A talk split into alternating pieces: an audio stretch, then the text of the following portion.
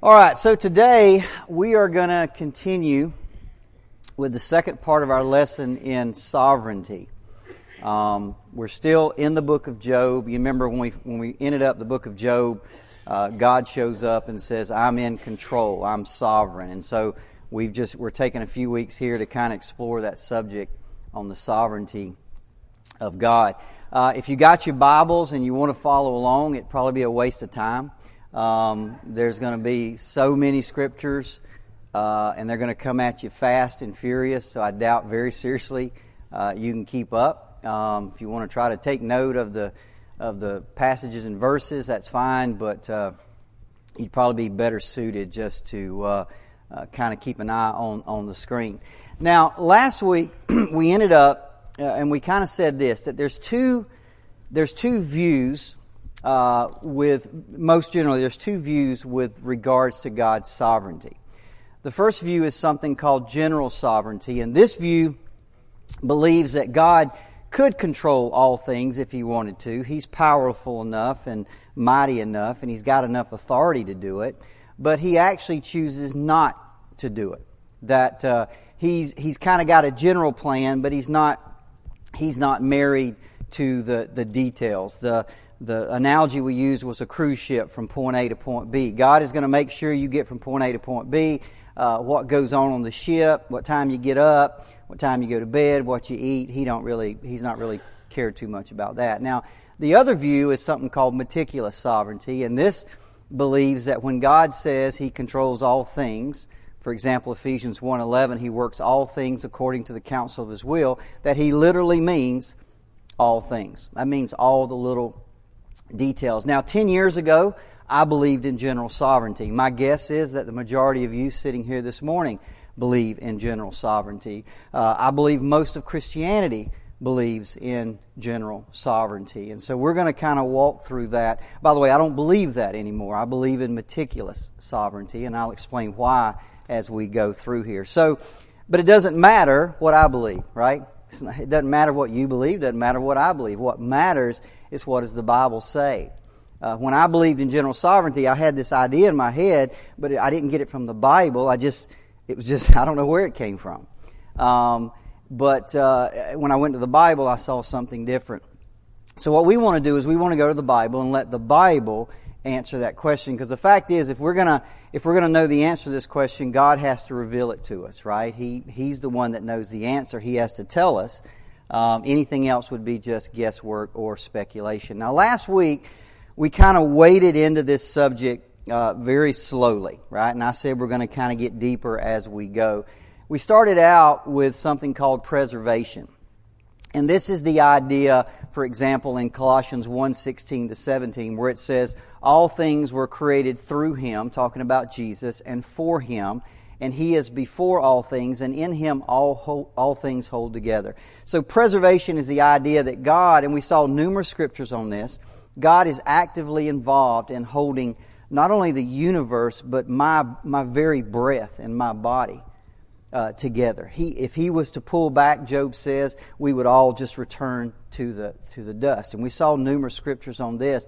Then we looked at inanimate creation, things like the weather, uh, uh, uh, wind, um, rain, uh, uh, snow, things like that. And we saw, again, numerous scriptures where God says, I do that. For example, Amos 4 7, I sent rain on one town, but I withheld it from uh, another. And so we saw that God says, I'm actively involved in, in that. And then finally, we turn to the animals, where we saw, again, numerous scriptures where the Bible tells us that God feeds the animals. For example, one of those was the very words of Jesus himself who said this, look at the birds of the air. They don't sow, they don't reap, they don't store away in barns, and yet your heavenly Father feeds them. Now, we said last week that all of those have perfectly reasonable, rational explanations, right?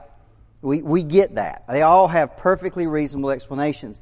However, Scripture teaches us that God causes them. And, and we said we, we, that shouldn't be a surprise to us because we walk that out every day. The example we gave was you, you and I, if I got a raise, for example. Uh, there's perfectly rational explanations. I've got a good boss. Um, I, I'm inclined to work hard. I've got special talents and abilities, and so I get a raise. By the way, who gave you that good boss? Who, inclined you to work hard? Who gave you those talents and abilities? It's all God. And so we therefore, when we get a raise, we thank God, as we should. So we, we understand there's perfectly reasonable explanations, rational explanations, natural explanations. It could be a good boss, it could be a flat tire that delayed us from getting into an accident. There's all these rational explanations. But the fact God says, I caused them all. So that tells us that just because we know the, the quote unquote natural explanation for something doesn't mean that God didn't do it. Now today, we're going to wade in a little bit deeper, okay? Now let's start with events that we would consider chance or, or random events. You see, from a human perspective, there are certain events that happen to us or that we occur, that occur in this world that we might consider random or chance. For example, the flipping of a coin. If I said I'm going to flip a coin, if it, if it's heads, I'm going to go to the left. If it's tails, I'm going to go to the right. And we flip a coin, and, and we think that's just random chance.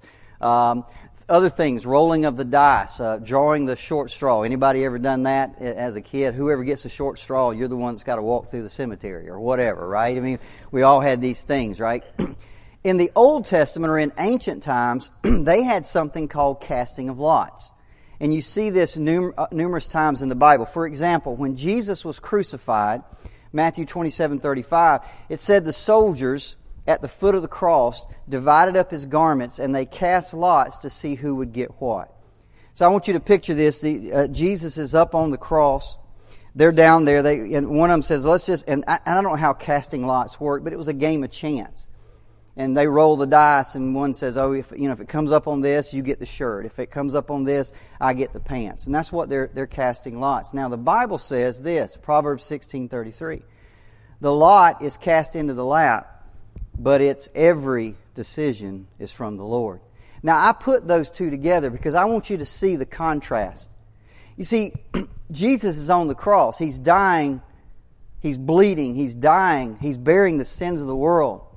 And at the foot of the cross, they're, they're casting lots to see who gets the shirt, who gets the pants, whatever, right? And, and we would think, now what's going on up there is important. That matters. What's going on down there? That doesn't matter. But God says, even that I control. Do you see that? Even that. I'm in those details. Let's, let's step into people now. Let's look at affairs of the nations. Job 12, 23. He makes nations great and he destroys them. He enlarges nations and he disperses them. Psalm 22, 8. For dominion belongs to the Lord and he rules over the nations.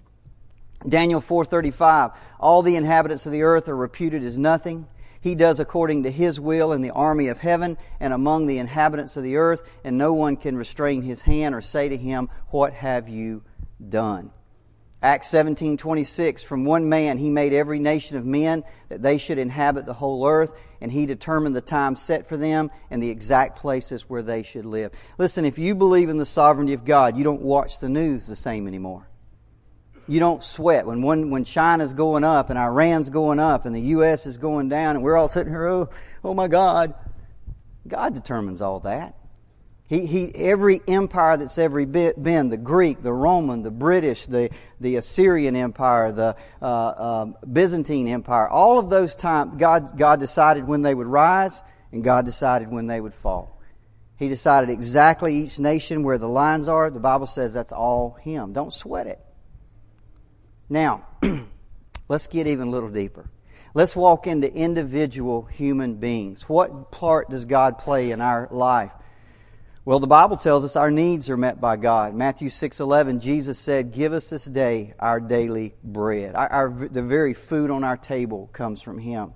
Philippians 4:19, "My God shall supply all your needs according to His riches in glory by Christ Jesus." Our lifespan is determined by God. One of my favorite scriptures. This gives me such comfort. Psalms 139, 16. Your eyes saw my substance being yet unformed. And in your book they all were written, the days fashioned for me, when as yet there were none of them. You see, the day you're gonna die was written down before you were ever born. You can't speed it up. You can't delay it. And I, for whatever reason, that gives me the greatest comfort. It just gives, it's not chance. It's not some kind of chance. I made a joke to somebody one day that somebody could read that and say, well, I'll show God, pull a pistol and shoot themselves in the head, and God would say, yep, just like I knew he was going to do. Just like I knew he was going to do. God says, I'm in charge. I, that's all been set out and ordained beforehand. I'm taking care of that. And that gives me comfort. If He's ordained that it be cancer, if He's ordained it be a car wreck, if He's ordained it be old age, He's ordained it. I got no control over that. I got no control. And that gives me comfort. Our destinies are planned by God. God told Jeremiah this Before I formed you in the womb, I knew you. By the way, that doesn't mean I know what you're going to do. That's, that's the Hebrew word knew, like Adam knew his wife. That, that, the idea there is I've got a, I formed a relationship with you. I made a decision to know you in, a, in an intimate matter before I ever formed you in the womb, before you were ever born. I'd already made that decision. I sanctified you. I ordained you a prophet to the nations before you ever were even formed in the womb. Galatians 1:15 Paul said this, "But when it pleased God who separated me from my mother's womb and called me through his grace." You see it would be many years before Paul is on a road to Damascus and he's struck blind and converted by the gospel. But he looks back and says, you know, in, in, that, by the way, in that intervening time, he's going to murder Christians and torture Christians. But he looks back and says, I was separated from the womb. God ordained that. He just brought it about in His time. Our steps are directed by God. Jeremiah 10 23, I know, O Lord, that it's not, a man's life is not his own. It is not meant, it is not for man to direct his steps. Proverbs 16 9, in his heart a man plans his course, but the Lord determines his steps. Success and failure in our lives come from God. Psalm 75, 6 through 7. No one from the east or the west or from the desert can exalt a man. It is God who judges. He brings one down, he exalts another. Luke 152. He has brought down rulers from their thrones, but he has lifted up the humble. Our children are a reward from God. Psalms 127 3, Behold, children are a heritage from the Lord, the fruit of the womb. Listen, I understand. I've got kids. I know there's a natural, perfectly natural explanation for how kids come about. I get it. But God says, when you have children, I gave them to you. It's a reward from me. It's not just, it, again, it goes back to the, the feeding of the birds or whatever. We know there's natural explanations, but God says, I do all those things. I claim credit for that. Our talents and abilities are a gift from God. 1 Corinthians 4 7. Who makes you different from anyone else? What do you have that you did not receive? And if you did receive it, why do you boast as though you did not? Next, will, next week, we're going to talk about free will. Whether we really have free will. And I'm going to tell you, I want you to think, what do you have that you didn't receive? What do you have that you didn't receive? And that's going to come into play next week. Just, just look at that list, if you will. Our food, our needs, our lifespan, our steps, our occupation, our purpose, our successes, our failures, our children, our talents, our abilities. Are you just kind of getting the idea that when he says all things, he just might really mean all things? Now, let's wade in a little bit deeper. For the most part, most of you could probably agree with everything that I said there. you believe God is sovereign with one little itsy bitsy exception. You don't think that he, that he does, he influences a man's heart. Most people think, well, God is sovereign, but he will not mess with your will. He won't turn your heart. He won't make you do anything that you don't want to do. And by the way, I agree with that. But we need to delve in a little bit deeper and see what part does God play by influencing a man's heart. Does God exert his sovereignty, exert his rule, exert his authority all the way down to a man's heart? Now, by the way, I use the word heart because that's the word Scripture uses. Scripture teaches us, it uses the heart as a symbol of the location of our innermost thoughts and desires. Now, by the way, the, the Bible understands that we have a mind Love the Lord your God with all your heart, all your mind, all your soul, and your strength. It understands that. but it uses the heart to symbolize really who we are. It's not just, you know, the mind is really all about thinking and reasoning, but our very desires. It uses the heart kind of as to symbolize this. For example, Matthew 15, 19, for out of the heart come evil thoughts. Proverbs 23, 7, for as a man thinks in his heart, so is he. So it kind of uses the heart to, to, to kind of symbolize again, this is who you really are. What does the Bible say about it? Let me give you a couple of general scriptures. Proverbs 21 1. The king's heart is in the hand of the Lord. Like rivers of water, he turns it wherever he wants to. He turns that heart wherever he wants it to go. Psalms 33, 14 through 15. From the place of his dwelling, he looks on all the inhabitants of the earth. He fashions their hearts individually he considers all their works. Now, that's just a couple of general scriptures. I, I thought, and, and by the way, I could sit here, I literally have to just throw stuff out because there's so many. So I picked a few this morning because I thought it would be better to look at real examples from the Bible that we could really understand. Real examples where God influences the human heart. So I'm going to give you a few. Now, before I go there, let me say this. Most people believe in general sovereignty. I said that earlier. My guess is most of you believe in general sovereignty. Most Christians believe that God is uh, general sovereignty. And what I mean by that is, once again, He's got a general plan, but He's not married to the details, right? It's the most attractive view, and it's also the most reasonable. And, and there's two things that general sovereignty does. First of all, it protects God from being involved in sin or being involved in evil. Are you with me? It protects him because if God kind of sits out here and, and he just kind of watches over and you're down there making your own choices and you mess up, it's not his fault, is it? That's on you. So it kind of b- believing in general sovereignty that God kind of sits out here and just lets you do your own thing, that protects him from being involved in your evil actions and being involved in your sin. It also protects free will, doesn't it? Again, he's sitting out here, you're down there, you're doing whatever you want to do. So, but you got to understand something. If you believe that, then you have to believe that God is just responding to our choices. We said it last week. God sits out here, you come down here, you screw up, you pray, He kind of comes in and, and, and kind of gets things back in order and steps back again and you go, and, and by the way, the next minute, the next hour, you screw up. It just, it's constant, right? And that's what most of us believe. But if you, again, if you believe that, you've got to believe that God is just responding to our choices. Now, here's the thing. When you search the scripture to try to validate that, what you find is the exact opposite. The exact opposite. In all the events that we're going to look at over the next few minutes, God is bringing about His purposes, and He's doing it through the voluntary choices and actions of men and women.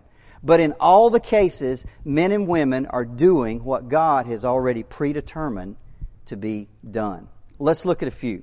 Uh, the first one I'll bring up is the king of Cyrus, Ezra 1 1.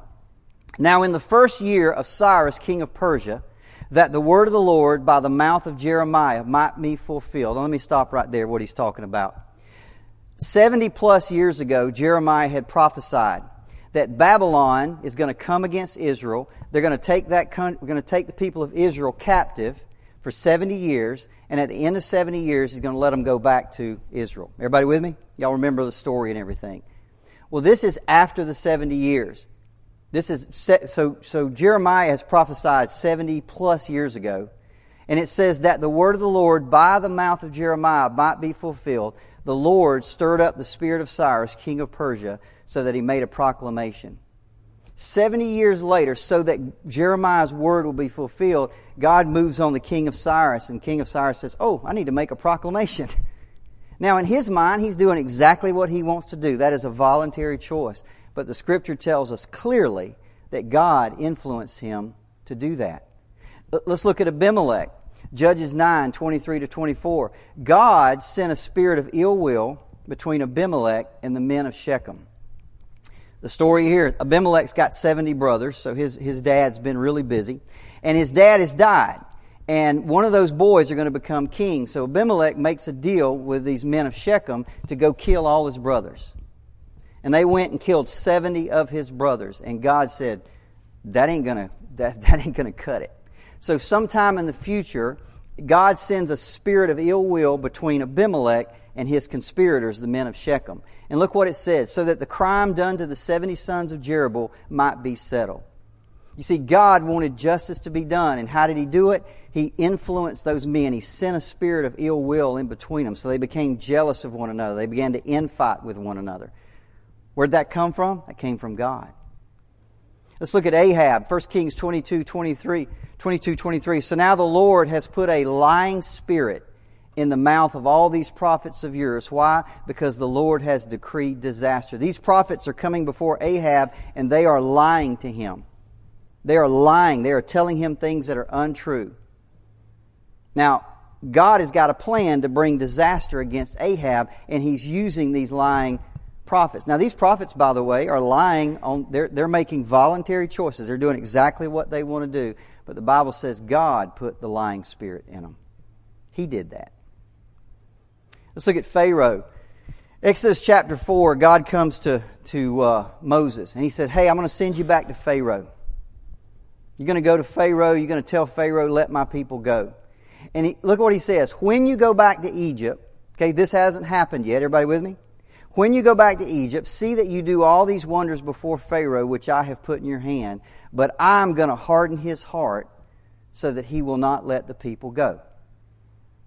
You're going to do all these crazy miracles, and you're going to say, Let my people go. And he says, I'm going to harden his heart so that he won't do that. Now, if you go up and read the story, when it actually gets to the story, the story repeatedly affirms that Pharaoh hardened his own heart. For example, Exodus 8:32, Pharaoh hardened his heart this time again and did not let the people go. Now, which is it?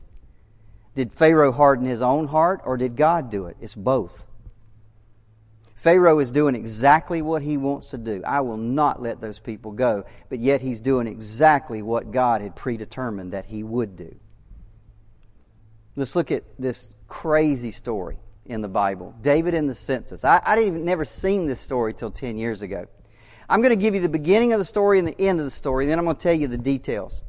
At the very beginning of the story, 2 Samuel 24 1, it says this The anger of the Lord was aroused against Israel. Israel was just messing up. They were worshiping idols, they were sacrificing their own children, just doing crazy stuff. And so God got angry with them.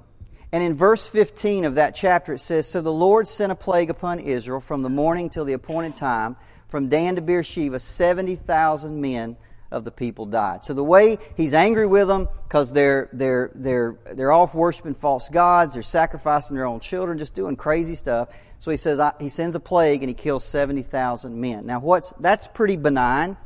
What's really interesting is how God brought this about. Look at verse one. The anger of the Lord was aroused against Israel, and he moved David against them to say, "Go number uh, Israel and Judah." Now, in that day, a man only numbered what he owned. In other words, if you owned cattle, you could count them. If you owned uh, servants or if you owned sheep, you could count them. But you see, God had said over and over again, Israel belongs to me. But David, guy had a little bit of pride in his heart. He was the king now. And it says that he moved David to go take a census. Now, in the companion scripture, which is 1 Chronicles 21 1, it says this Now Satan stood up against Israel, and he moved David to number Israel. So one verse tells us God moved David. Another verse tells us that Satan moved David. Now look at verse 10. And David's heart condemned him after he had numbered the people. So David said to the Lord, I have sinned greatly in what I have done. Now, how's that possible? Scripture confirms that God moved David.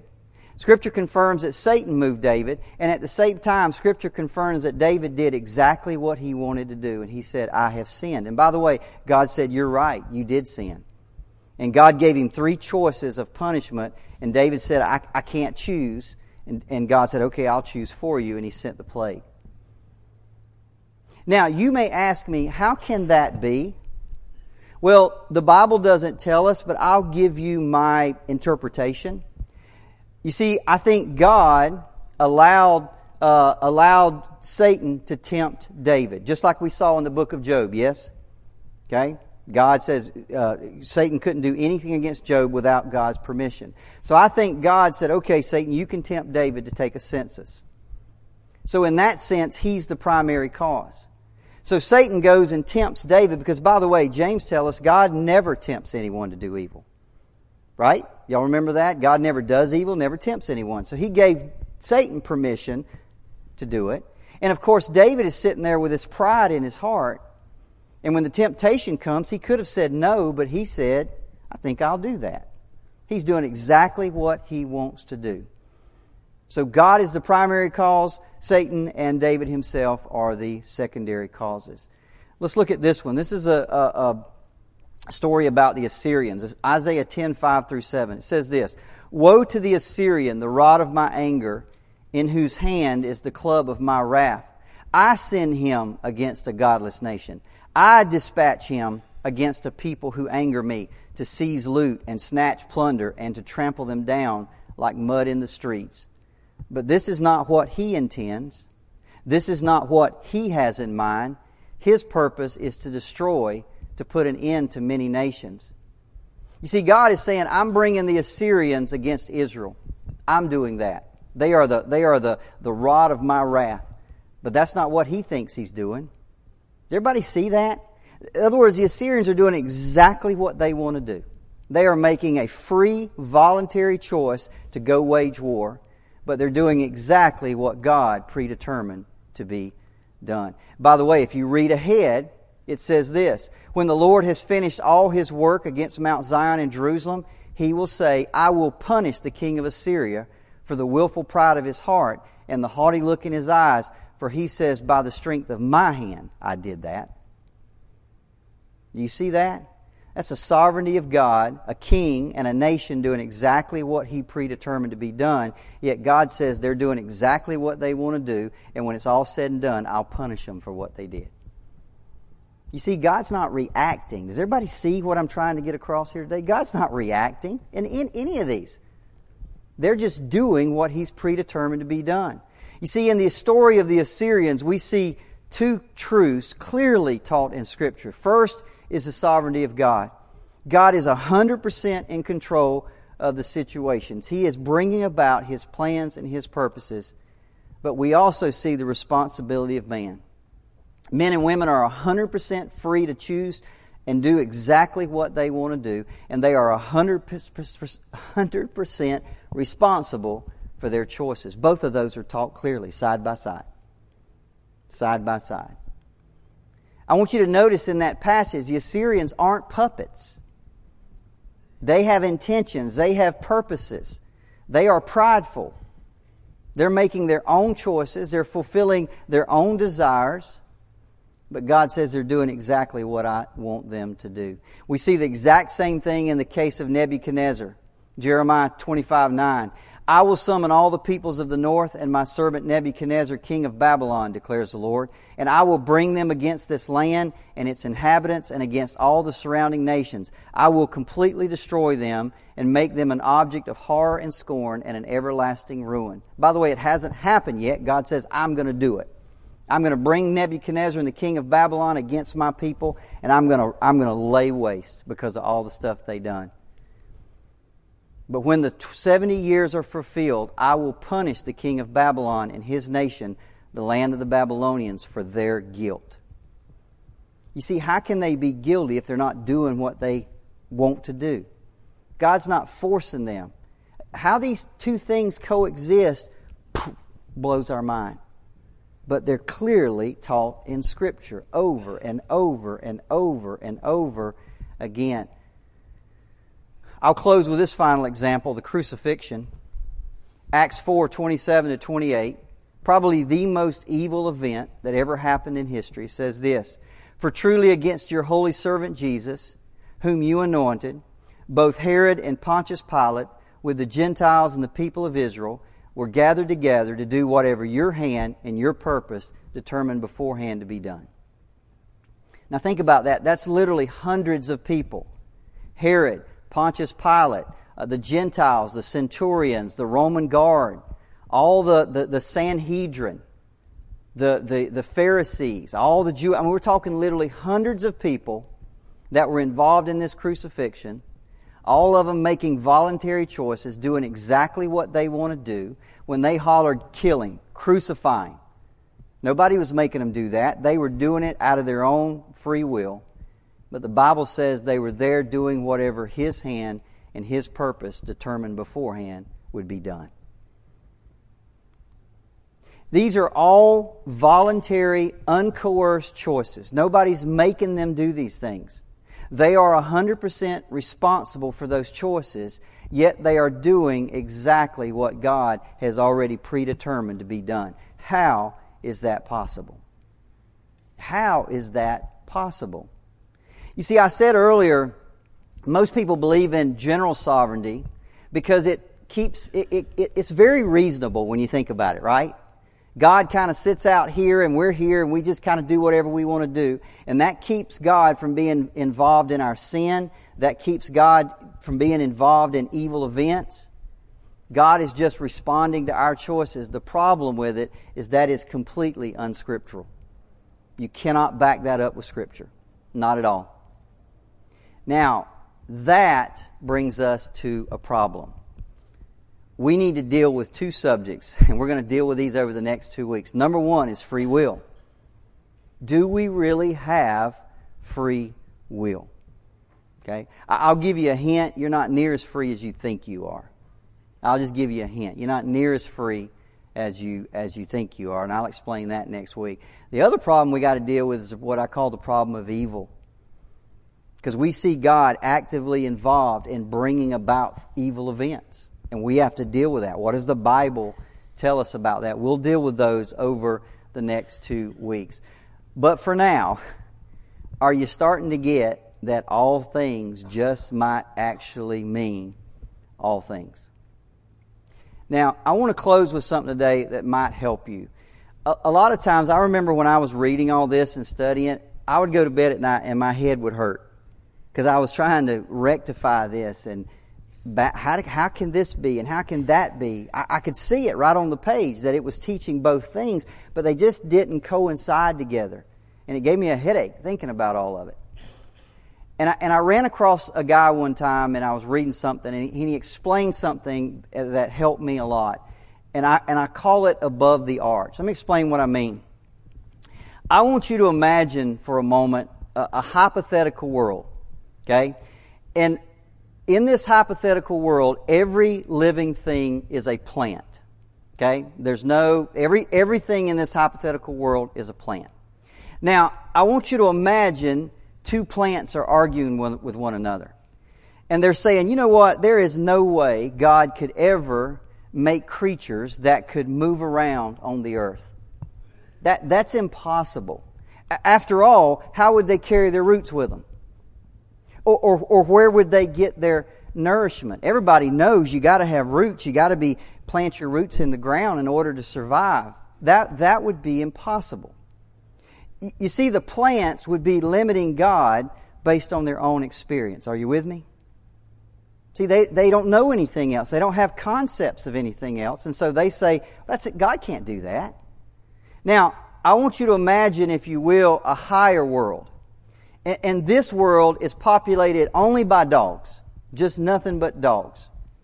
And then I want you to imagine that these dogs are arguing with one another. That there's no way that God could make creatures that could put their, their barks on paper and then send them to one another and communicate.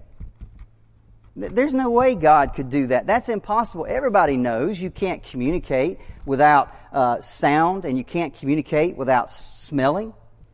Everybody knows that. That's, that would be impossible for God to do that.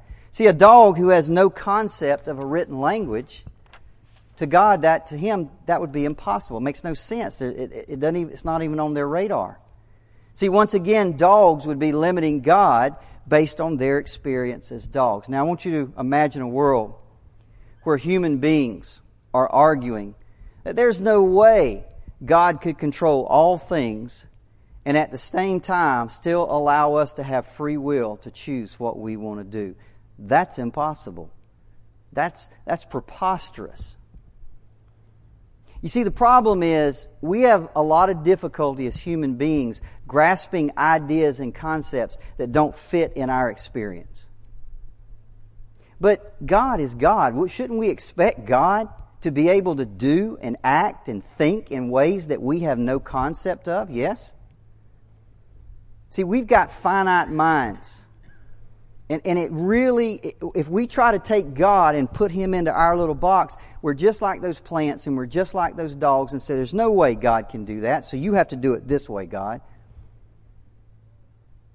We need to be very careful of that. I, I call this God is I, I call this God is above the arch. What I mean by this is this on this world, we have an experience, right? We on, here on the earth, we, we have certain experiences. We understand. We understand how we communicate. We understand uh, uh, responsibility. We understand all these things, right? And we understand even up in the heavenlies. We understand uh, what science have discovered. We understand even from the Bible the things that God has allowed us. But there is a point where God is what I call above the arch. There is a place that God inhabits that we have no concept of what He can do. No, con- it's not even on our radar. He is above that arch. Listen, the Bible puts it this way Isaiah 55, 8 and 9. My thoughts are not your thoughts. My ways are not your ways, says the Lord. In fact, as the heavens are higher than the earth, my ways are that much higher than your ways. You cannot put him in a box just because it doesn't fit with your experience. Psalms 145, 3. Great is the Lord and greatly to be praised, and his greatness is unsearchable. Psalm 147, 5. Great is the Lord and mighty in power. His understanding is infinite. Romans 11:33 Paul says, "Oh the depth of the riches both of the wisdom and knowledge of God, how unsearchable are his judgments and his ways past finding out." What Paul is saying in a, in a different terminology is he's above the arch. There's just a place that we, we can never go there. We can never understand him to a certain extent. Now listen, do you understand we can never fully understand God? Does everybody get that? But not only can we never fully understand God, we can never fully understand one single thing about God. See, we can take these great truths of Scripture about God. We can look at His love, His mercy, His grace, His, His power, His authority. But if you took just one of those things, just just say you took His love, and you spent the rest of your life 24 7 just looking into that one thing, at the end of your life, you would still be woeful, you still wouldn't understand the one thing. That's how deep it is. His ways are past finding out. His greatness is unsearchable. So we not only can we not know God, we can't even know one thing about God exhaustively. Ecclesiastes 3:11 says this, he has made everything beautiful in its time. He has put eternity in their hearts except that nobody can find out the work that God does from beginning to end. What he's saying is you, you, you nobody can understand what God does from beginning to end. You can understand pieces of it and parts of it, but nobody can ever understand the whole thing, even though He's put eternity in our heart. But let me tell you, that doesn't mean we don't try. That doesn't mean that we don't give ourselves to the task with everything that's in us. You see, God has revealed Himself to us in the Bible. And He's done that for a reason because He wants us to know Him. He wants us to know Him. Jeremiah 9, 23 to 24. Thus says the Lord, Let not the wise man glory in his wisdom. Let not the mighty man glory in his might nor let the rich man glory in his riches, but let him who glories glory in this one thing, that he understands and knows me. You want to brag about something, you want to glory in something, you want to say, Look at me, glory in this. Look what I know about God. Glory in that. I want to close with a quote. This is not biblical. This is just a quote from a man. It's, it's my favorite quote. It's A.W. Tozer. He said this what comes into our minds when we think about God is the most important thing about us. What comes into our mind when we think about God is the most important thing about us. Man, I love that quote. I love that quote. Do you understand that what we're doing here this morning is more important than curing cancer? That as, as great a thing as that would be, it's temporary. It's just a temporary thing. The knowledge of God is eternal. What a what an honor! What a privilege! People, I was thinking this morning. People are out fishing. People are out uh, going to shopping. People are out watching TV. People are doing all these things, and we get to come into this room and talk about the greatest subject that never ends, and it's so deep that you can just keep mining it and mining it and mining, and, and you just he just gets bigger and bigger and greater and greater. If the most important thing about us is what we think about God. Is it, doesn't it suffice it to say that it's also important that we know the right things about God? Who He really is, even if it's hard, even if it's difficult, even if it doesn't fit into our nice little box. It's imperative that we know Him as He really is. Next week, we're going to turn to our third lesson in sovereignty, and we're going to delve into free will. Do human beings have a true free will? Let's pray.